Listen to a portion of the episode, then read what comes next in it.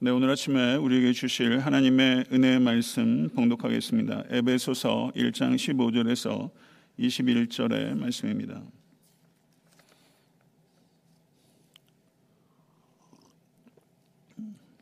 에베소서 1장 15절에서 19절까지 읽겠습니다. 짧은 구절인데요.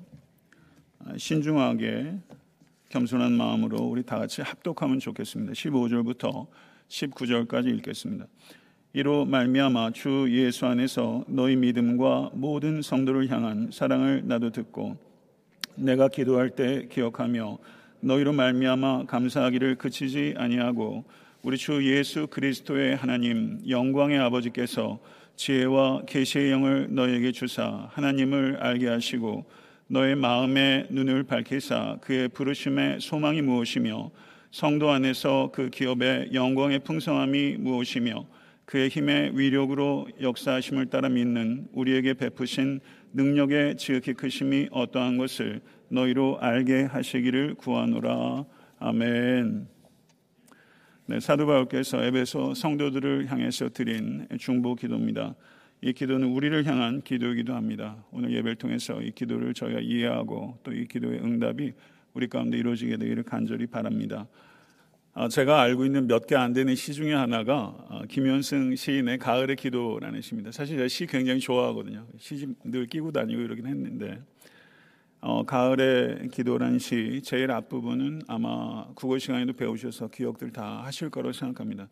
가을에는 기도하게 하소서 낙엽들이 지는 때를 기다려 내게 주신 겸허한 모국어로 나를 채우소서 이렇게 시작됩니다. 가을의 문턱에서 저는 오늘 기도 순례 12번째 설교를 전하고자 합니다. 현대 교회의 가장 핵심적인 문제 가운데 하나는 성경적 사고에 근거한 영적인 기도의 부재라고 할 수 있습니다. 기도 생활을 잘 해보고 싶은데 시도하다 번번이 실패하고 어, 낙심하고 계시는 않습니까? 진부하고 뻔한 기도를 반복하면서 자기 스스로도 지루함과 무력함을 느끼고 계시진 않습니까? 우주와 생명의 주권자이신 하늘의 하나님 아버지와 대화하면서 도대체 우리의 기도는 무엇이 잘못된 것일까요? 가장 큰 원인은 말씀으로 기도하지 않기 때문이라고 할 수 있습니다. 말씀으로 들어가는 것이 기도의 출발선입니다. 말씀으로 기도할 때 우리는 두 가지를 얻습니다. 그것은 방향 감각과 추진력을 얻게 되는 것입니다. 말씀으로 기도할 때 우리는 하나님께 더 가까이 가게 되며 자기 자신으로부터는 더 멀어질 수 있습니다. 하나님의 말씀을 우리들의 기도 속으로 끌어당길 수 있게 되기를 바랍니다. 그것은 하나님의 능력을 우리의 기도 속으로 끌어당기는 것이 될 것이기 때문입니다. 기도로 끌어들이기에 가장 좋은 말씀은 바로 성경의 기도들이라고 할 수 있습니다. 하나님께서 성경에 많은 기도들을 알려주셨습니다. 제일 중요한 기도는 주님의 기도, 아브라함의 기도, 모세의 기도, 한나의 기도, 다윗의 기도, 솔로몬의 기도, 요나의 기도, 예레미야의 기도, 히스기야의 기도, 느헤미야의 기도, 에스라의 기도, 다니엘의 기도, 욥의 기도 등이 있습니다. 그리고 신약 성경에는 바울의 기도가 압도적으로 기록되어 있습니다. 우리의 기도가 서로 감정적으로 매우 뜨겁다 할지라도 성경의 기도에 대한 공부가 뒷받침되지 않을 때 그 기도는 무력해질 수밖에 없는 것입니다. 제가 기도 순례를 오늘까지 12번째 설교를 하게 되는데요. 이 설교들의 시리즈의 목적 가운데 하나는 우리들의 기도를 성경의 기도로 공부로 뒷받침하고자 하는 것입니다. 아, 저명한 신약학자 톰 라이시라는 사람이 쓴 신약의 기도 서문에 이런 내용이 있습니다. 성경을 읽는 중요한 이유 중 하나가 바로 기도를 돕기 위한 것이며 성경에 담긴 기도들이야말로 그 가정에서 가장 핵심적인 역할을 한다. 성경의 기도들과 친숙해지게 되면 자기 중심적인 기도에서 벗어나서 하나님 나라와 영광의 관점에서 빌바를 알 수 있게 되는 것입니다.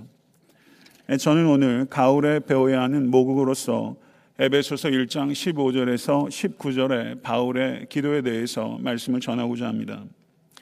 사도 바울은 에베소서 1장 3절에서 14절까지 무려 202개의 단어로 구성된 단 한 개의 문장을 통해서 하나님께 찬양을 올려드렸습니다.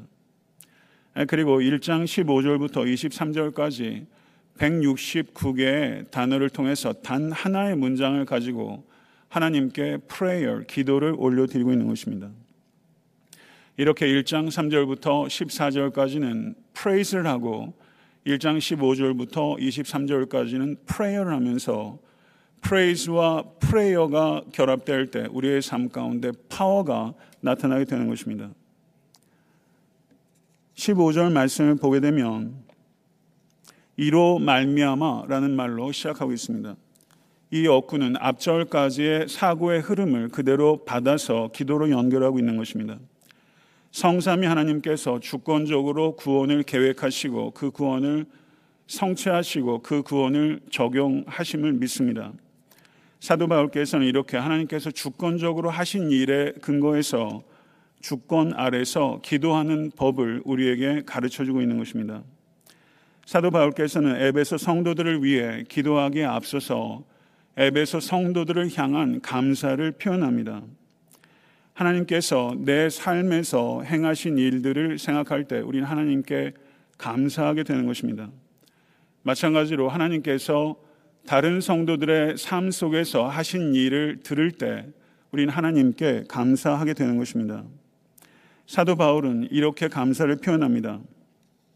주 예수 안에서 너희 믿음과 모든 성도를 향한 사랑을 나도 듣고 너희를 인하여 감사하기를 맞이 아니하고 감옥에 갇혀 있는 사도 바울은 에베소 성도들의 그리스도에 대한 믿음과 다른 성도들을 향한 사랑에 대한 이야기를 듣고서 감사하지 않을 수 없었던 것입니다. 믿음과 사랑은 절대 분리되지 않는 것입니다. 믿음이 수직적이라면 사랑은 수평적이라고 할 수 있습니다. 그리스도에 대한 믿음은 반드시 그리스도인에 대한 사랑으로 표현될 수밖에 없는 것입니다. 만약에 사랑으로 표현되지 않는 믿음이 있다면 그것은 가짜 믿음인 것입니다.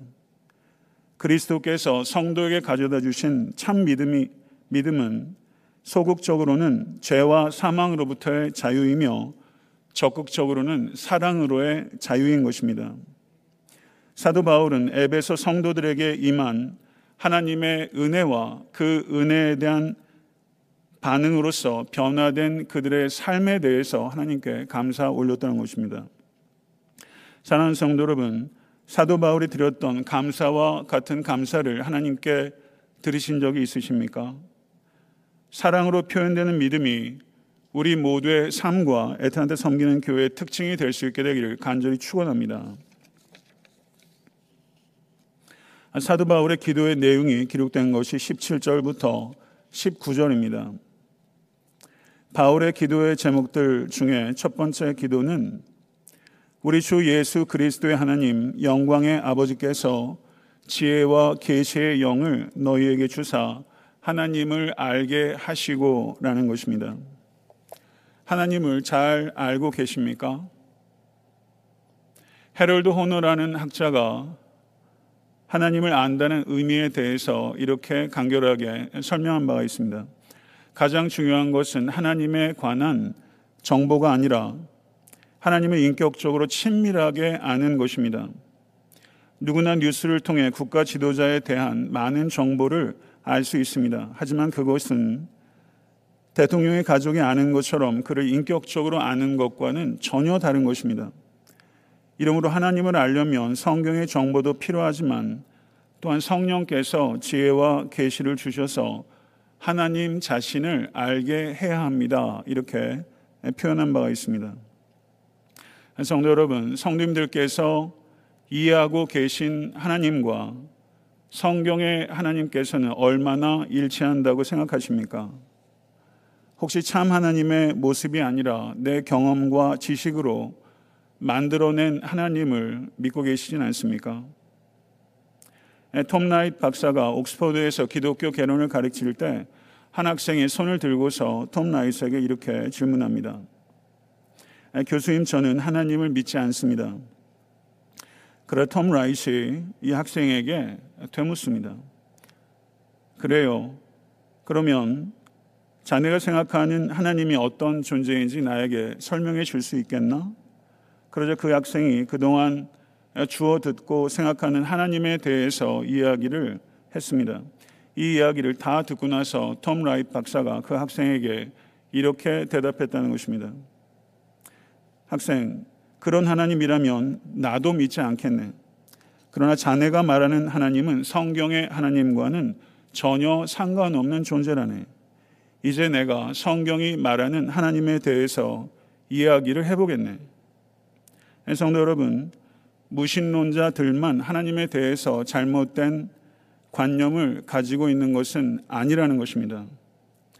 그리스도인이라고 자처하는 우리들도 하나님에 대해서 매우 부족하거나 현저하게 왜곡된 잘못된 관념을 가지고 있을 수 있다는 것을 우리는 겸손히 생각해야 할 것입니다. 호세아서 4장 1절을 보게 되면 이스라엘 자손들아 여호와의 말씀을 들으라 여호와께서 이 땅 주민과 논쟁하시나니 이 땅에는 진실도 없고 인애도 없고 하나님을 아는 지식도 없고라고 한탄했습니다. 호세아서 5장 4절을 보셔도 저희의 행위가 저희로 자기 하나님에게 돌아가지 못하게 하나니 이는 음란한 마음이 그 속에 있어 여호와를 알지 못하는 까닭이라라고 호세아는 거듭해서 하나님을 아는 지식이 현저하게 부족한 이스라엘의 현실에 대해서 개탄하고 있는 것입니다. 이스라엘의 문제의 핵심은 하나님을 아는 지식이 부족했던 것입니다. 현대 기독교가 이토록 무력한 가장 중요한 원인 가운데 하나는 하나님에 대한 심각한 무지가 자리하고 있다는 것을 우리는 결코 잊어서는 안 될 것입니다. 사랑하는 성도 여러분, 하나님께서는 세상을 창조하셨으며 이 세상을 통치하고 계시며 이 세상을 완성하실 것입니다. 하나님께서는 세상의 주인이시며 이 세상을 운행하시는 주권자이십니다. 이 하나님을 모른 채 살아가는 것처럼 무모한 일은 결단코 없을 것입니다. 그러므로 하나님을 아는 지식은 비실제적인 종교적 개념이 결코 아니라는 것입니다.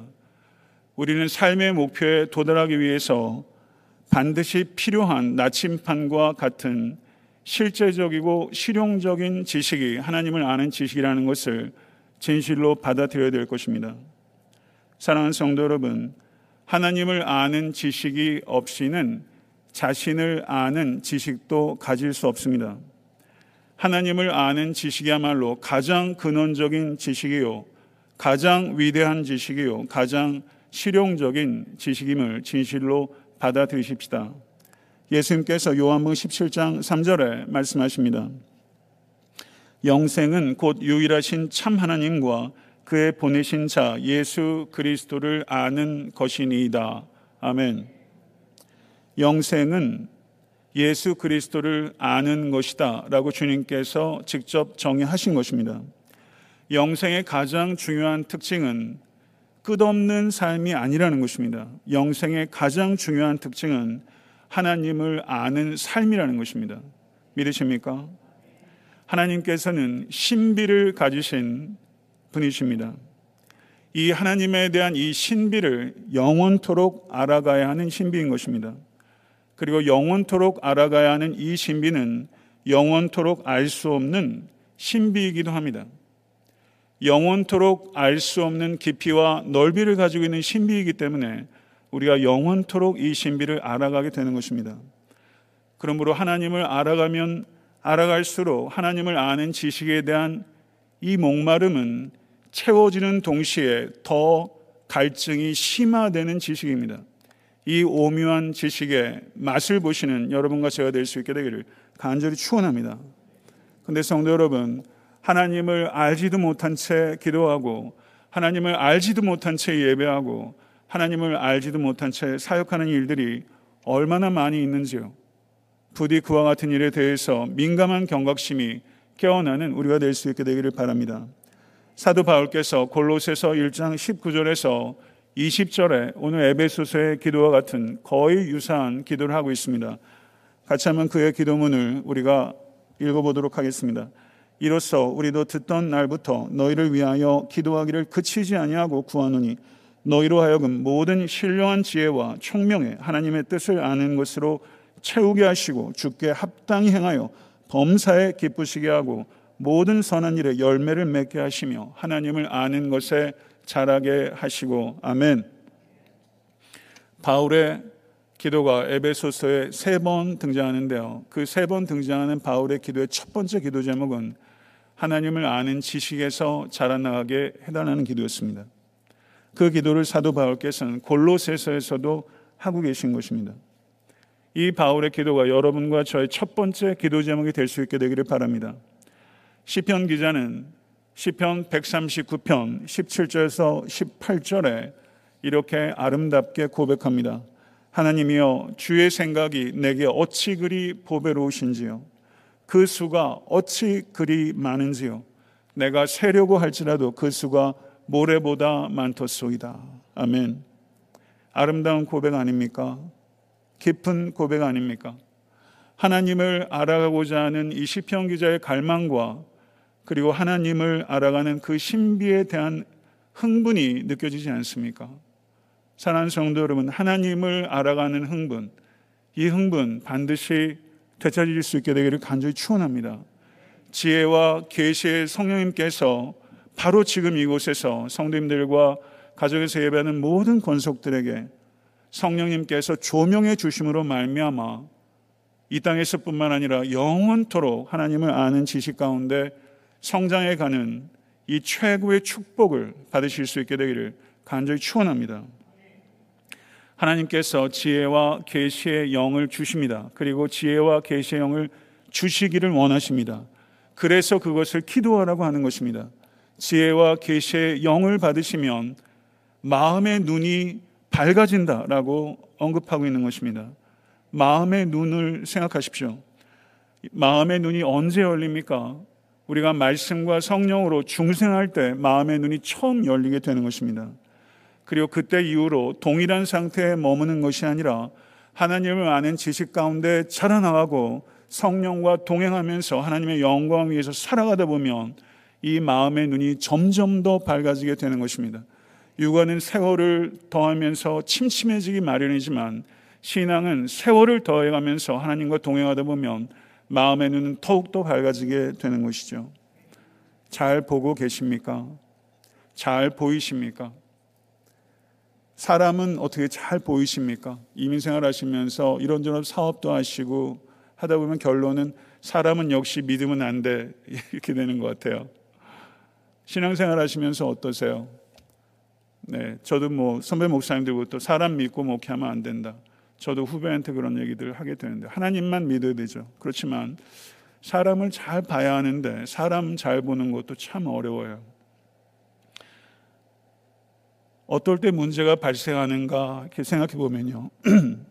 문제를 잘 못 본다고 생각할 때보다 내가 문제를 잘 본다고 생각할 때 오히려 문제가 더 심각해질 때가 많은 것 같습니다. 사람을 잘 못 보면서 사건을 잘 못 보면서 사회를 잘 못 보면서 사조 시대의 흐름을 만들어가는 사상의 흐름 사조를 잘 못 보면서 잘 본다고 착각하는 사람이 너무나 많고 그런 리더의 착각 때문에 사회도 그리고 세계도 큰 어려움을 겪게 되는 것 같습니다. 사랑하는 성도 여러분, 주님의 이름으로 축복합니다. 이 자리에 계신 성도님들께서는 잘 본다고 생각하는 사람이 아니라 실제 잘 보는 사람 되실 수 있게 축원합니다. 과거로부터 배우고 현재를 분별하고 미래를 전망할 수 있는 마음의 눈이 활짝 열리는 축복을 경험할 수 있게 되기를 간절히 축원합니다. 사도 바울께서는 마음의 눈이 밝아져서 세 가지를 알게 되기를 원한다라고 기도했습니다. 마음의 눈이 밝아져서 세 가지를 알게 되기를 원한다. 이 세 가지를 오늘 마음속에 새기십시오. 그리고 이 기도를 붙잡고 기도하시기를 바랍니다. 첫째, 부르심의 소망이 무엇인지 알기를 바란다. 이렇게 사도 바울이 기도했습니다. 부르심의 소망이 무엇인지 알게 하소서. 로마서 1장 6절을 보게 되면 너희도 그들 중에서 예수 그리스도의 것으로 부르심을 받은 자니라. 아멘. 믿으십니까? 로마에 있는 이방인 교회, 물론 그 안엔 유대인들, 그리스도인들이 있었지만 대다수가 이방인 그리스도인들입니다. 너희도 그들 중에서 예수 그리스도의 것으로 부르심을 받은 자니라. 이것이 로마의 성도의 정체성이요. 이것이 바로 여러분과 저의 정체성인 것을 믿습니다. 하나님께서 창세전에 우리를 미리 하시고 우리를 미리 택정하셨습니다. 그리고 하나님께서 창세전에 택하신 그 택하심이 나의 역사 속에서 부르심을 통해서 성취된 것입니다. 하나님의 부르심의 결과 우리는 예수 그리스도의 것이 되었습니다. 성도 여러분, 하나님의 부르심의 소망을 의식하면서 지난 주간도 사셨습니까? 하나님의 부르심의 소망을 의식하면서 산다는 것이 어떤 삶입니까? 하나님께서 우리를 부르셨다는 것을 정말 믿으시기를 간절히 축원합니다. 하나님께서 우리를 부르심은 두 가지 형태로 나타납니다. 첫째, 우리의 존재의 소명입니다. 둘째, 존재의 소명의 결과로 나타나는 행위의 소명입니다. 하나님께서 우리를 부르셨을 때 하나님께서 일차적으로 우리에게 무엇 무엇을 하라고 우리를 부르신 것이 아닙니다. 그와 같은 행위의 소명이 일차적 소명이 아니라는 것입니다. 하나님께서 우리를 부르실 때는 우리의 존재의 변화를 우리에게 일차적 소명으로 주시는 것입니다. 빙이 변하면 두잉은 자연스럽게 변하는 것입니다. 하나님께서는 위대한 사람을 찾지 않습니다. 하나님께서는 하나님의 위대하심을 드러낼 깨끗한 사람을 찾는 것입니다. 아멘. 사랑하는 성도 여러분, 존재의 변화에 집중하십시오. 예수 그리스도의 성품을 담는 것만큼 강력한 무기는 없다는 것을 진실로 받아들일 수 있기를 간절히 축원합니다. 그래서 사도 바울은 에베소서 4장 15절에 이렇게 말합니다. 오직 사랑 안에서 참된 것을 하여 범사에 그에게까지 자랄지니라. 그는 머리니 곧 그리스도라. 하나님께서는 여러분이 예수 그리스도의 장성한 분량까지 성장하는 것을 목표로 삼기를 원하십니다. 이 목표를 위해서 기도하십시오. 이 기도가 가장 위대한 기도요. 예수 그리스도의 장성한 분량까지 자라나가는 것이 가장 성공한 인생인 것을 믿습니다. 이 목표를 우리에게 주셨다는 것은 하나님께서 우리들을 얼마나 존귀한 존재로 보셨는가 하는 것에 대한 명백한 증거인 것입니다. 하나님께서는 여러분을, 저를, 그리스도인들을 그리스도의 거룩과 그리스도의 사랑과 그리스도의 긍휼과 그리스도의 평안함과 그리스도의 겸손과 그리스도의 온유와 그리스도의 언어와 그리스도의 선하심과 그리스도의 고난과 그리스도의 영광으로 부르셨습니다. 간단하게 달리 표현하자면 우리들을 그리스도의 새 창조의 결과로 구원하셨으며 우리들을 그리스도의 새 창조의 도구로 부르신 것입니다. 이 부르심을 진실로 받아들이신 적이 있으십니까? 만약에 그렇지 않다면 오늘 이 시간 이 부르심에 반응하시는 우리 모두가 될 수 있게 되길 간절히 축원합니다.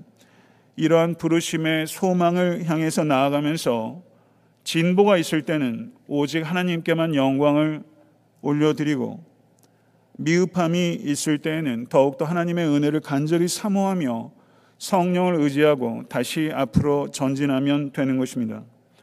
부르심의 소망을 향해서 달려가십시오. 부르심의 소망을 향해서 달려갈 때 성도는 교만할 수도 없으며 낭망할 수도 없는 것입니다. 삶의 비극이 무엇입니까? 삶의 비극은 부르심을 쫓아 살지 않고 성공을 쫓아 사는 것을 비극이라고 하는 것입니다. 나이가 적은 사람이 젊은이가 아니라 부르심의 소망을 따라 사는 사람이 젊은이인 것입니다. 부디 이 자리에 계신 모든 성도님 그리고 에탄트 성경의 권속들께서 부르심의 소망을 쫓아 삶을 이끌어가는 젊고 복된 성도의 삶을 살아가실 수 있게 되기를 간절히 소망합니다. 둘째, 하나님의 기업의 영광의 풍성함을 알게 해달라는 기도입니다. 하나님의 기업의 영광의 풍성함을 알게 해 주소서.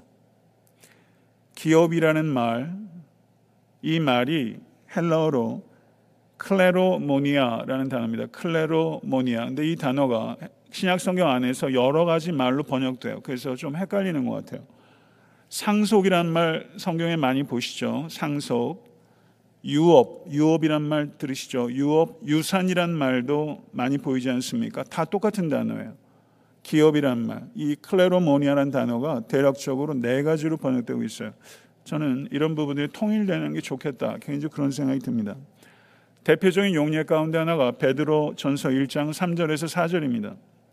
찬송하리로다 우리 주 예수 그리스도의 아버지 하나님이 그 많으신 긍휼대로 예수 그리스도의 죽은 자 가운데서 부활하심으로 말미암아 우리를 거듭나게 하사 산 소망이 있게 하시며 썩지 않고 더럽지 않고 쇠하지 아니하는 클레로모니아 기업을 잊게 하시나니 곧 너희를 위하여 하늘에 간직하신 것이라. 아멘. 구약의 이스라엘 백성들에게 하나님께서 기업으로 주신 것은 땅이었습니다. 가나안 땅을 기업으로 주셨어요. 그런데 가나안 땅에 정착한 이스라엘 민족은 어떻게 살았습니까? 외세에 의해서 그 땅이 파괴되고 이스라엘 백성들의 죄로 인해서 그 땅이 오염되고 하나님의 심판으로 인해서 그 땅이 황무해졌습니다. 그러나 새 이스라엘인 모든 그리스도인들에게 약속된 하늘의 기업은 사망에 의해서 썩지도 않고 죄로 얼룩지지도 않고 시간에 의해서 손상되지도 않는 영원한 기업인 것을 믿습니다. 사도 베드로께서는 하늘의 기업이 인간의 언어로 표현할 수 있는 범위를 훌쩍 뛰어넘을 만큼 환상적으로 좋은 것이라는 것을 표현한 것입니다. 이 하늘의 기업에 대한 소망이 우리 가운데 더욱더 굳건하게 자리 잡아야 할 것입니다. 로마서 8장 17절에서 18절에 사도 바울은 이렇게 고백합니다. 자녀이면 또한 상속자, 곧 하나님의 상속자요. 그리스도와 함께한 상속자니 우리가 그와 함께 영광을 받기 위하여 고난도 함께 받아야 할 것이니라. 생각하건대 현재의 고난은 장차 우리에게 나타날 영광과 비교할 수 없도다. 아멘. 믿으십니까? 제가 기억하기로는 존 칼빈이 그 하늘나라에 갈 때 이 땅에서 마지막으로 했던 고백이 바로 이, 이 고백이었어요. 이 고백을 계속해서 암송하는 과정 가운데 하나님께서 존 칼빈을 천국에 데려가셨어요. 하나님의 상속자. 하나님의 상속자라는 말은 성도인 우리에게 약속된 이 상속은 절대적으로 안전하다라는 것을 표현하는 것입니다. 인간이 부모가 자녀에게 뭘 상속하거나 혹은 가까운 지인이 뭘 상속해 준다고 했을 때 사람의 생각이 바뀔 수 있지 않습니까? 그리고 환경에 따라 바뀔 수 있지 않습니까? 사람의 상속은 취소되는 일들이 의도적이든 불가피하게든 발생하는 법입니다. 그러나 하나님의 약속은 하나님은 거짓이 없으신 결코 변하지 않은 하나님이심을 믿습니다. 하나님은 참되며 불변하십니다. 참되며 불변하신 하나님의 상속은 절대적으로 확실하게 성도인 여러분에게 주어지게 될 것입니다. 우리 속에 있는 것이나 우리 밖에 있는 것이 그 누구도 그 무엇도 여러분에게 약속된 이 상속을 뺏어갈 수 없다는 뜻입니다. 아멘. 우리가 받게 될 이 하늘의 이 기업, 이 기업은 여러분의 능력에 달려 있다면 불안할 것입니다. 그렇지만 이 기업이 여러분의 것이 되는 것은 우리들의 능력에 달려 있는 것이 아니라 하나님의 능력에 달려 있는 것을 믿습니다. 우리가 갖게 된 이 상속자로서의 이 신분과 권리, 사랑하는 성도 여러분, 이 신분과 권리가 우리의 행위 때문이 아니라 예수 그리스도 때문에 우리에게 값없이 주어지게 된 것을 찬양합니다. 고린도전서 3장 21절은 그리스도 예수 안에서 만물이 다 우리의 것이다 라고 선언합니다. 믿으십니까? 예수 그리스도 안에서 만물이 다 우리들의 것이다. 여러분, 빌 게이츠가 요즘 미디어에 자주 나와요. 요즘에 세상에 제일 돈 많은 사람이 빌 게이츠입니까? 아니면 아마존의 누구예요? 무슨 이름도 있던데. 아마존 총수가 뭐 돈을 어마어마하게 번다고 그래요. 세상의 가장 큰 부자도 만물이 자기 것이다 라고 얘기할 수 있습니까? 없죠. 만물이 자기 것이다 얘기할 수 있는 세상에 CEO 없습니다. 그러나 성경은 이 땅에 아무리 가장 가난한 그리스도인이라 할지라도 그런 그리스도인 한번 상상해 보십시오. 이 땅에 가장 가난한 그리스도인이라 할지라도 우리는 만물이 우리 것이라고 선언할 수 있는 존재가 된 것입니다. 할렐루야. 정말 믿으십니까? 정말 믿으세요? 빌 게이츠의 인생, 아무리 가난해도 그리스도 안에 있는 나의 인생, 여러분 바꾸시겠어요? 바꾸시겠다는 뜻이에요. 바꿀 수 없습니다. 아멘. 하나님께서 만물의 주인이시며 만물의 주인이신 예수 그리스도로 말미암아 하나님께서 갖고 계신 모든 것들이 여러분의 것이 될 줄로 믿습니다. 이것이 미래의 현실이에요. 하나님께서 가지고 계신 모든 것들이 나의 것이 될 것이다. 너는 하나님의 상속자다. 하나님의 상속자다. 이것이 하늘의 기업의 영광에 풍성한 것입니다. 셋째, 하나님의 능력의 지극히 크심을 알게 해달라. 하나님의 능력의 지극히 크심을 알게 해 주시옵소서. 이것이 사도 바울의 기도였어요. 하나님의 부르심으로 성도의 삶이 시작한다면 하나님의 기업의 영광의 풍성함으로 우리의 삶이 영원토록 이어지게 될 거예요. 그러면 부르심과 기업 사이를 이어주는 것이 바로 하나님의 지극히 크신 능력입니다. 부르심과 기업 사이를 이어주는 것입니다. 이것을 믿으시기를 바랍니다. 하나님께서는 하나님의 자녀들인 우리들이 하나님의 기업을 받는 것에서부터 이탈하지 못하도록 보호하시고 하나님의 기업을 빼앗으려는 외부의 공격으로부터 우리를 보호하심을 믿습니다.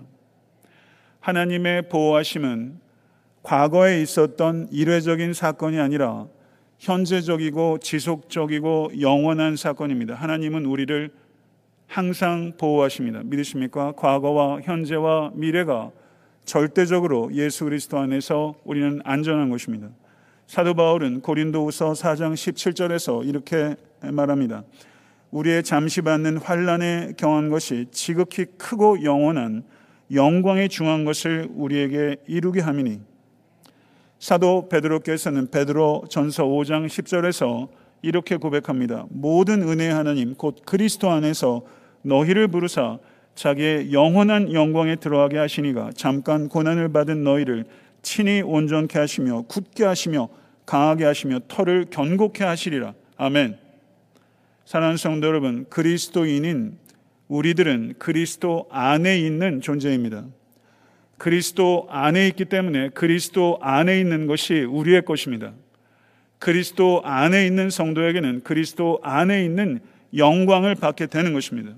그리고 이 땅에 살면서 그리스도 안에 있기 때문에 그리스도 안에 있는 고난에도 동참하게 되는 것입니다. 그리스도로 인해서 만약에 당하시는 고난이 계시다면 그것보다도 분명한 여러분의 여러분이 하나님의 자녀요 또한 하나님의 상속자라는 명백한 증거가 없는 것입니다. 부디 생각하십시오. 내가 예수 그리스도 안에서 누구인지, 내가 예수 그리스도 안에서 어떻게 될 것인지 이것에 대해서 바른 지식을 가지십시오. 이것에 대해서 바른 지식을 갖고 이 지식을 기억하게 되면 우리는 삶의 어떠한 고난에 대해서도 바르게 이해를 할 수 있게 될 것이며 그 고난이 무엇이든지 간에 우리는 넉넉하게 이길 수 있게 되는 것입니다. 할렐루야. 사랑하는 성도 여러분, 참된 성도는 고난을 통해서 믿음이 흔들리는 것이 아니라 잠시 흔들릴 수는 있으나 참된 성도는 고난을 통해서 참된 믿음임을 반드시 증명해 내는 것입니다. 이것을 진실로 여러분과 제가 붙잡을 수 있기를 간절히 추원합니다. 고난에 대한 여러분과 저의 태도, 이것보다도 더 그리스도 밖에 있는 사람들에게 관심을 불러일으키는 것이 없습니다.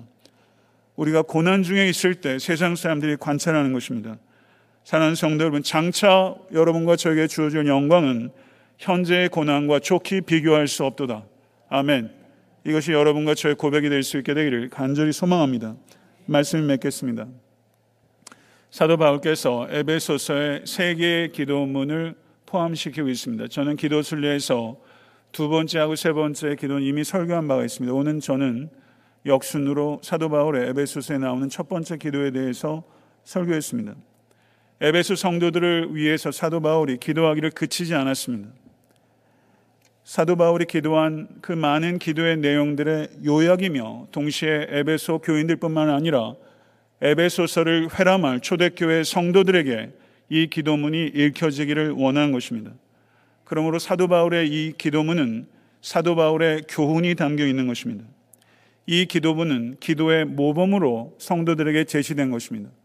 여러분과 제가 모범으로 삼기를 원하는 것이 하나님의 뜻이요 사도 바울의 의도라는 의미인 것입니다. 기도 생활이 침체되어 있거나 혹은 완전히 서버린 상태로 계시진 않습니까? 오늘 가을에 우리가 계획하십시다. 기도를 계획하십시다. 기도의 시간을 여러분과 제가 계획하십시다. 우리가 의욕은 있는데도 불구하고 기도를 실제 거의 하지 않는 이유는 기도 시간을 계획하지 않기 때문입니다. 기도 시간을 계획한다고 기도가 깊어지고 성경적 기도를 한다는 뜻은 아닙니다. 그러나 기도 시간을 계획하지 않으면 기도를 할 수 없습니다. 그러므로 기도 시간을 계획하십시오.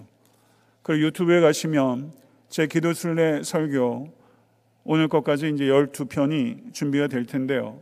기도의 정의, 어떻게 기도 훈련할 것인가, 기도 응답은 무엇인가, 주기도, 히스기야의 기도, 다윗의 기도, 이런 기도들을 제가 쭉 해왔어요. 기도에 대한 성경적 이해와 모범과 실제에 대해서 분명히 많은 것들을 배우시고 참조하실 수 있을 것입니다. 그러나 기도에 대해서 배우는 것은 반드시 필요하지만 기도를 배우는 첩경은 기도하는 것입니다. 기도하는 것을 통해서 기도를 배우는 것입니다. 부디 오늘 사도 바울의 이 위대한 기도, 사도 바울의 이 기도를 거푸집 삼으십시오. 예수님의 기도를 거푸집 삼으십시오. 시편의 기도를 거푸집 삼으십시오. 시편의 기도는 영혼의 해부도라고 말하기에 부족함이 없는 기도입니다. 부디 성경의 기도를 여러분의 기도에 끌어당기십시다.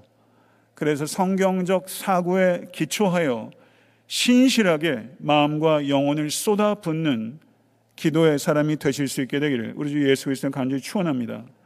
하나님 앞에 기도하는 그 사람, 그 사람이 바로 여러분이요, 그 사람이 바로 저인 것입니다. 이 일에 있어서 결코 부끄러움이 없도록 사랑하는 성도 여러분, 기도하는 기도 여러분의 기도가 바로 여러분의 정체성을 기억하시고 다시 한번 말씀드립니다. 성경적 사고에 기초하여 마음과 영혼을 쏟아붓는 기도의 사람이 되시는 놀라운 축복을 이 가을에 경험하실 수 있게 되기를 우리 예수 그리스도는 축원합니다. 기도하겠습니다. 존귀하신 아버지 하나님, 어김없이 올해도 이렇게 아름답고 또 청명한 가을을 맞습니다. 이 가을에 추수하게 하소서. 이 가을에 우리가 기도로 추수하게 하소서 하나님께서 주시는 그 놀라운 축복들이 기도를 통해서 우리 사랑하는 성도들의 삶에 부어지고 교회 위에 부어지고 이 땅에 부어지게 될 줄로 믿습니다. 하나님께 주시는 이 축복의 통로인 기도를 저희가 얼마나 등한히 했는지요. 주님 회개합니다. 기도를 열심히 하면서 성경을 등한시한 것을 회개합니다. 성경을 가까이 하고 성경의 말씀을 붙잡고 기도하는 우리가 될 수 있기를 원합니다. 이 가을에 우리의 기도가 방향을 얻고 힘을 얻을 수 있도록 도와주셔서 이 기도로 코로나도 돌파하고 이 기도로 삶의 모든 역경을 돌파하고 이 기도를 통해서 많은 것들을 추수하는 사랑하는 권속과 교회가 될 수 있도록 은총 허락하여 주시옵소서. 이 기도를 통해서 우리의 문제를 해결하는 데 급급한 것이 아니라 하나님과의 사귐이 깊어질 수 있도록 도와주시고 사도 바울이 기도했던 것처럼 우리가 하나님을 아는 지식 가운데 더욱더 자라나가며 하나님의 부르심의 소망이 무엇인지, 기업의 영광의 풍성함이 무엇인지, 하나님의 능력의 지극히 크심이 무엇인지를 깨달아 알게 하소서. 성경의 기도를 거푸집 삼게 하소서. 겸손히 성경의 기도를 배우게 하소서. 성경의 기도를 우리의 기도에 끌어당기게 하여 주시옵소서. 이 기도를 통해서 살아계신 하나님을 경험하고 맛보게 하소서. 기도가 응답되는 것이 우리의 삶의 간증이 되게 하여 주시옵소서. 아버지 는 우리의 연약함에 하나님의 전능하심이 나타나기를 원합니다. 하나님의 위대하심이 우리를 통해서 나타내기를 소망합니다. 아버지 하나님, 우리가 항상 하나님의 나라와 이웃의 유익을 위해서 큰 기도의 사람이 될 수 있도록 우리를 인도하여 주시옵소서. 예수 그리스도 이름을 간절히 축복하며 기도드리옵나이다. 아멘.